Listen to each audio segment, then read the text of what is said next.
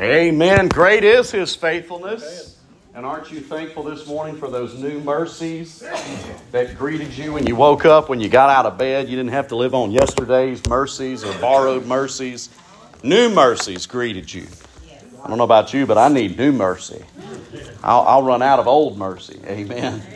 Listen, it is so good to be back. I appreciate your prayers. I appreciate your encouragement. I appreciate everybody stepping up and Brother Larry and all filling in. It's uh, it's always comforting to know that y'all are in good hands because ultimately y'all are in the Lord's hands. Amen. Uh, I am uh, recovered and doing better.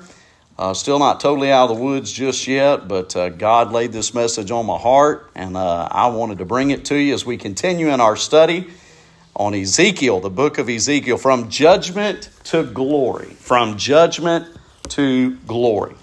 So, just as a reminder, we're in chapter 3. We're around verse 16 of chapter 3 of Ezekiel. Ezekiel was an Old Testament priest who was called to be a prophet.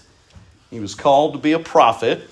The people of Israel, the Israelites, were exiled. They were not living in the nation of Israel. They were exiled out in the desert.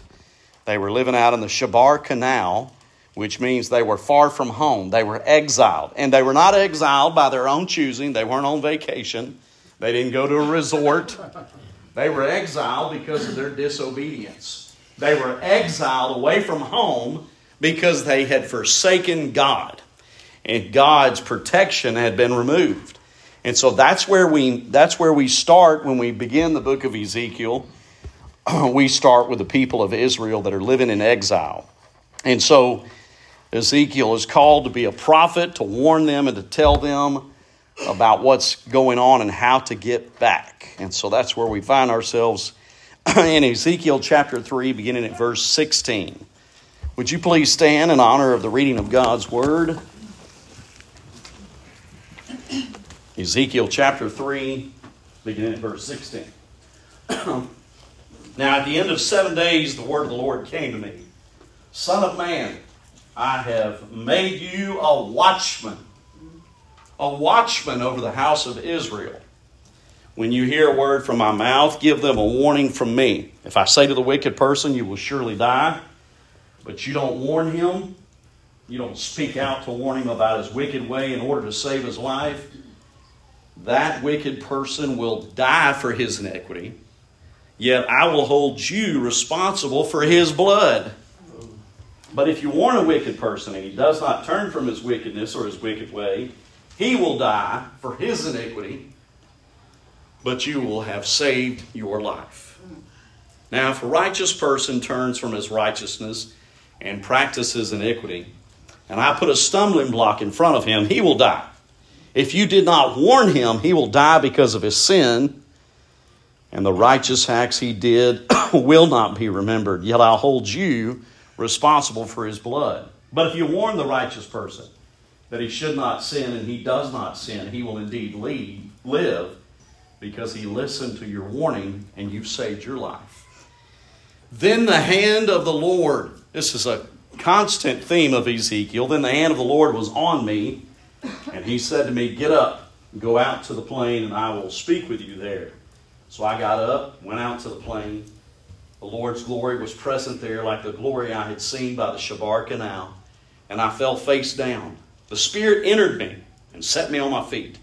He spoke with me and said, Go, shut yourself inside your house. And you, Son of Man, they will put ropes on you and bind you with them so you cannot go out among them. I'll make your tongue stick to the roof of your mouth, and you will be mute and unable to rebuke them, for they are a rebellious house. But when I speak with you, I will open your mouth and you will say to them, This is what the Lord says. Let the one who listens listen, and let the one who refuses refuse, for they are rebellious house. Let us pray. Dear most gracious Heavenly Father, we come to you in this time of need where, as a nation, we need to hear from you. We too have been somewhat exiled. We may still reside in the United States of America in the greatest, freest country on the face of the earth. But if we were all to be gut honest and transparent, we would admit that this country is not what it used to be. And that many of our values are in exile. Many of our morals are in exile. And many people are in exile from you. And so, God, that you would bring about repentance in this nation, just as you desire to bring about repentance in the nation of Israel. I pray that the people would listen to the watchman. I pray that the people would listen to the prophet. Heed the warnings. They're all around us. The signs are being fulfilled day after day. God, have your way in this place. Let your presence be so strong and so powerful, Holy Spirit. Forgive us of our sins. Remove anything that would hinder a blessing or hinder an answer to prayer or hinder a move of you. To you be all the glory, honor, and praise. Hide me behind the old rugged cross. In Jesus' name I pray. Amen. You may be seated.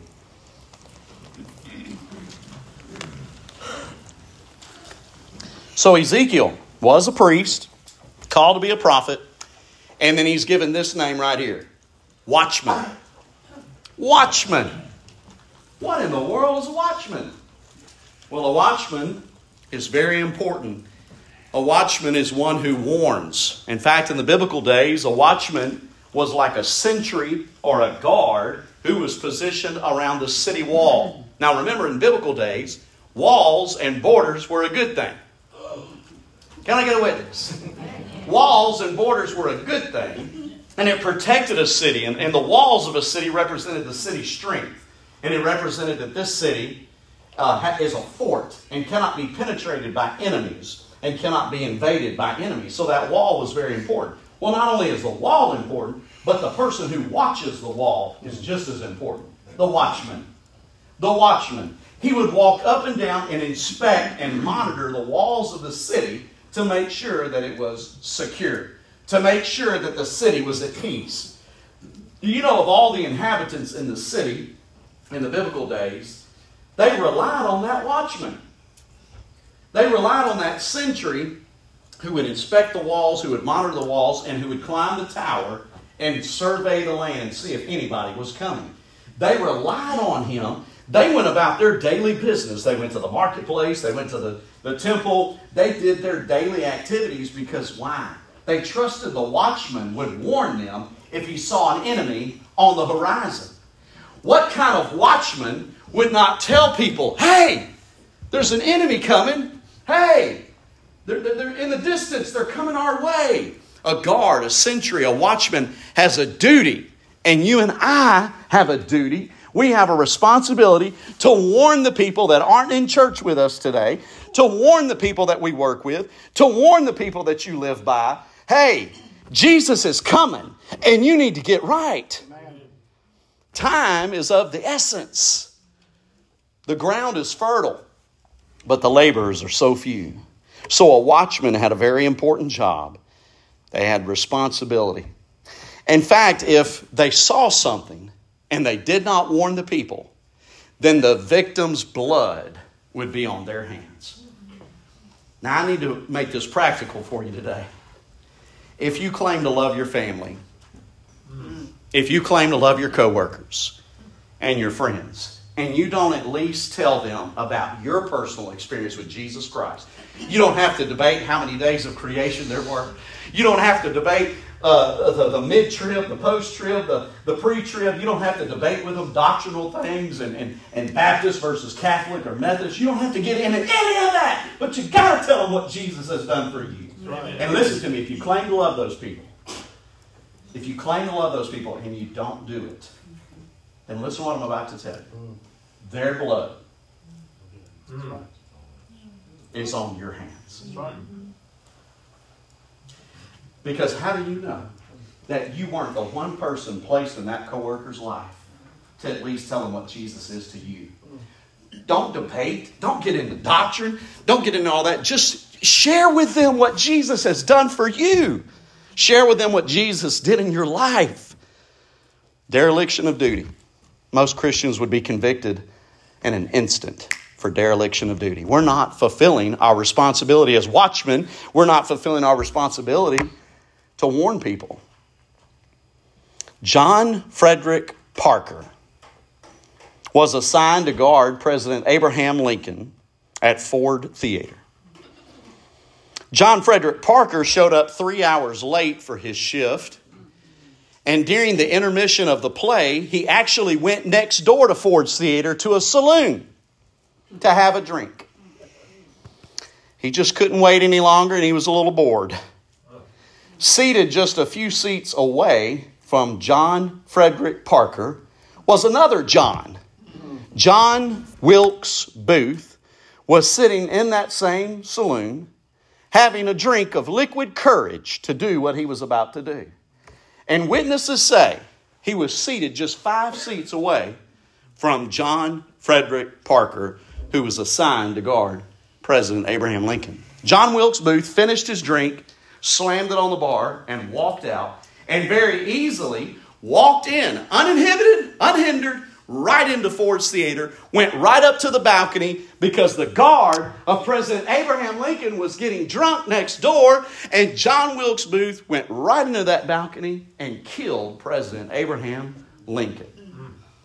John Frederick Parker, the guard assigned that night, was charged with dereliction of duty, but the charges were later dismissed for political purposes.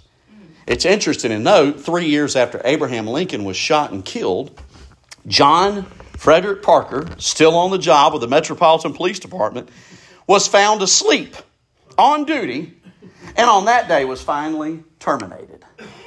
Some people never learn that we have a responsibility and yet we're asleep. We're doing something else. We're doing leisure activities and pleasurable things while eternity hangs in the balance for your neighbors and friends and family. Amen. We're next door having a drink while you got a lost friend that doesn't know about Jesus. John Frederick Parker. Look at verse 22 again of Ezekiel 3.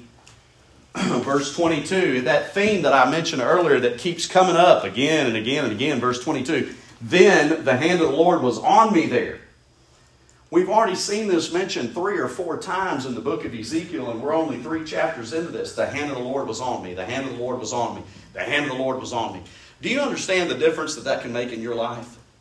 When the hand of the Lord is on you. When the hand of the Lord is on you, yea, though I walk through the valley of the shadow of death, I will fear no evil. When the hand of the Lord is on you, yea, when I get the pink slip from my boss, when I get laid off, when my 401k doesn't, doesn't do what it's supposed to. When inflation is soaring.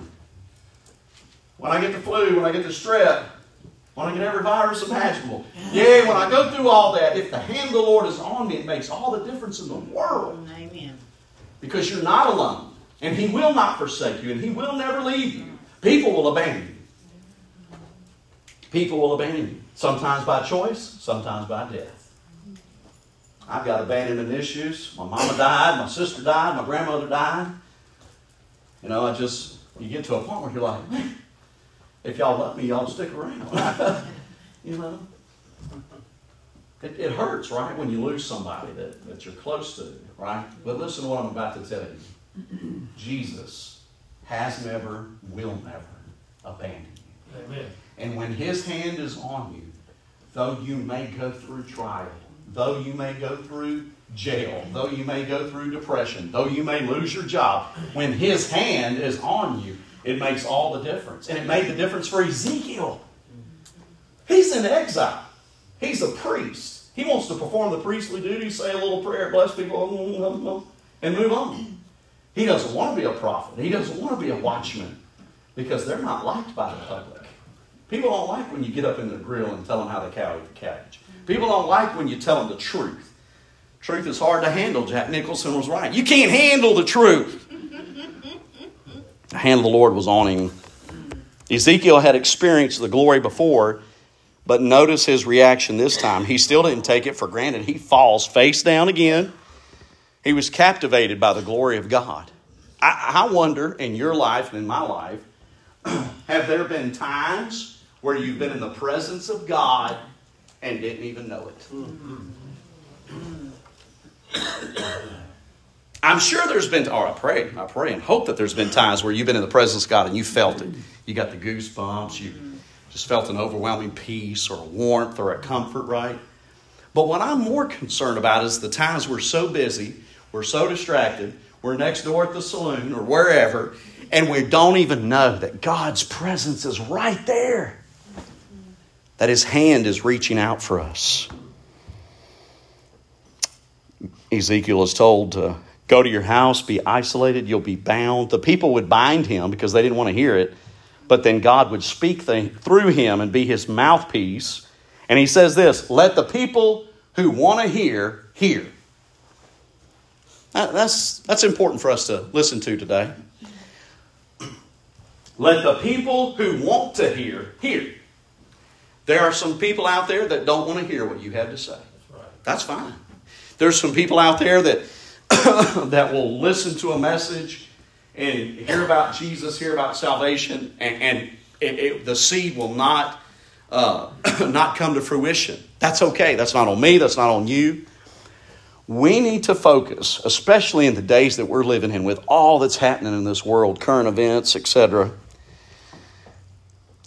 The f- ground is fertile. And now more than ever, that neighbor, that coworker, that friend, that family member may be more receptive to what you have to say than they've ever been. But don't make it a debate. Don't make it about a doctrine or a theology. Make it about Jesus. What has Jesus done in your life? What does he mean to you? Let the one who hears hear. Not everyone with ears can hear. You ever thought about that? Not everyone with eyes sees. Helen Keller is attributed with this quote The only thing worse than being blind is having sight but no vision. So I'm going to ask you today can you see? Do you see what's happening in the world around you? Has it touched your heart? Has the conflicts and the wars and the rumors of wars stirred your spirit any? Has the hostility among people and division and all the stuff going on in the world has it kind of broken you a little bit? Maybe just just a, just a tad.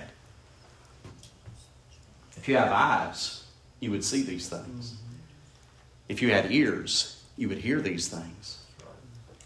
I'll never forget there was a crazy movie back in the 80s with Rowdy Roddy Piper. Oh, great movie. And he had these glasses. I see some of you shaking your head. Thank you. I don't feel like a geek. and he put on these glasses and he would see that not everybody was what you think they are. Uh. that there was some artificial intelligence and some aliens. But when he would take them off, it would look just like normal people, smiling, happy. But he put those things on, he would see. You've got to have spiritual glasses, and you've got to see everything through the lens of Jesus Christ. That's right. That's right. When you read the newspaper, are you looking at it like the book of Revelation? When, when, you, when you hear what's happening in the news, do you compare it to what the Bible said would happen in the end times? Are you turning earthly, worldly conversations in the workplace into spiritual conversations? It's so simple. It is so simple, especially with all that's happening in the world today. Can you see? Can you hear? Can you see? Can you hear?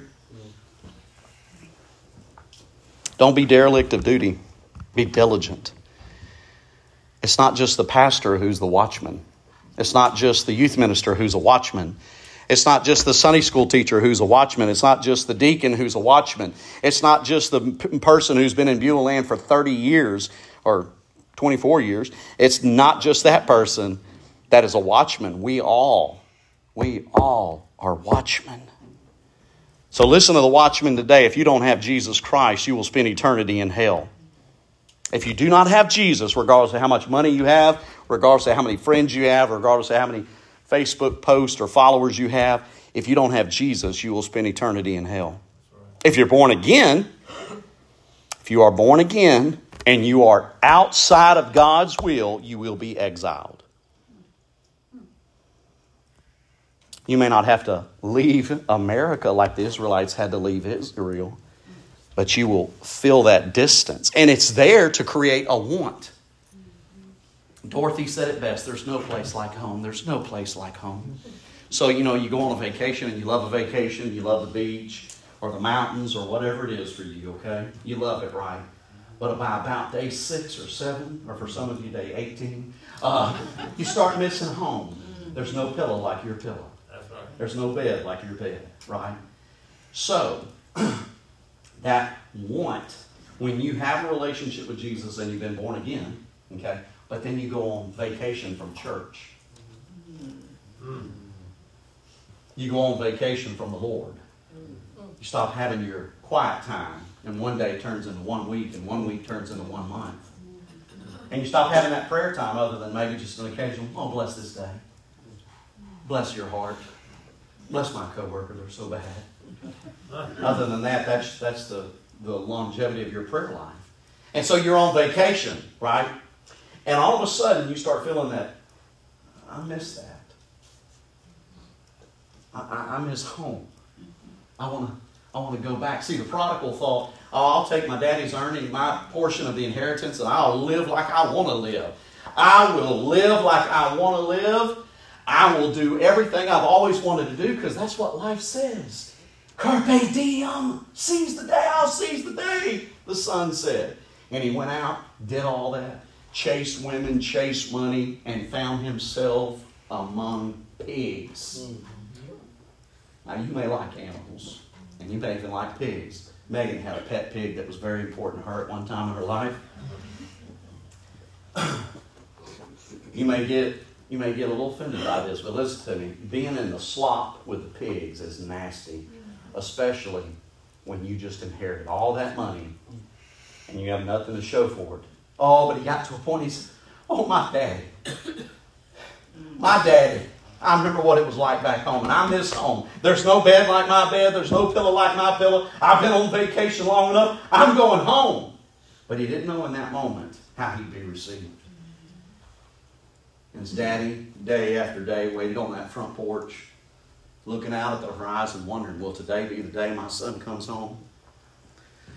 will today be the day that messengers come and tell me my son was found dead? He sat on that front porch day after day. And on that day, I bet he even blinked a few times. He saw in the distance his son coming back home. And you know what the father did? The father jumped up, representing God the Father. And the father ran to the son and embraced him and hugged him and said, Welcome home. I've been wondering where you've been. I've been wondering when you'd come back. You see, when you have that vacation from church, when you have that vacation from God, you'll feel that exile and you'll miss what you used to have, and He'll bring you back. The watchman has warned you. Now you are commissioned as watchmen. You've been warned from Scripture what happens when God's people are disobedient. Who, who would have thunk it? That John Frederick Parker would be a part of history because on a day that he had a grave responsibility to guard the life of the president, that he decided, I'll just go have a drink. And he'll forever be known as someone who was irresponsible, who was drinking when he should have been on duty. If we were to be honest with one another today, we've all got a little John Frederick Parker in us. It's L A Z Y most of the time. You may have another excuse, but it all boils down to I'm just lazy. I don't want to talk to my neighbor, don't want to talk to my coworker, I don't want to get into spiritual conversations. That's dereliction of duty.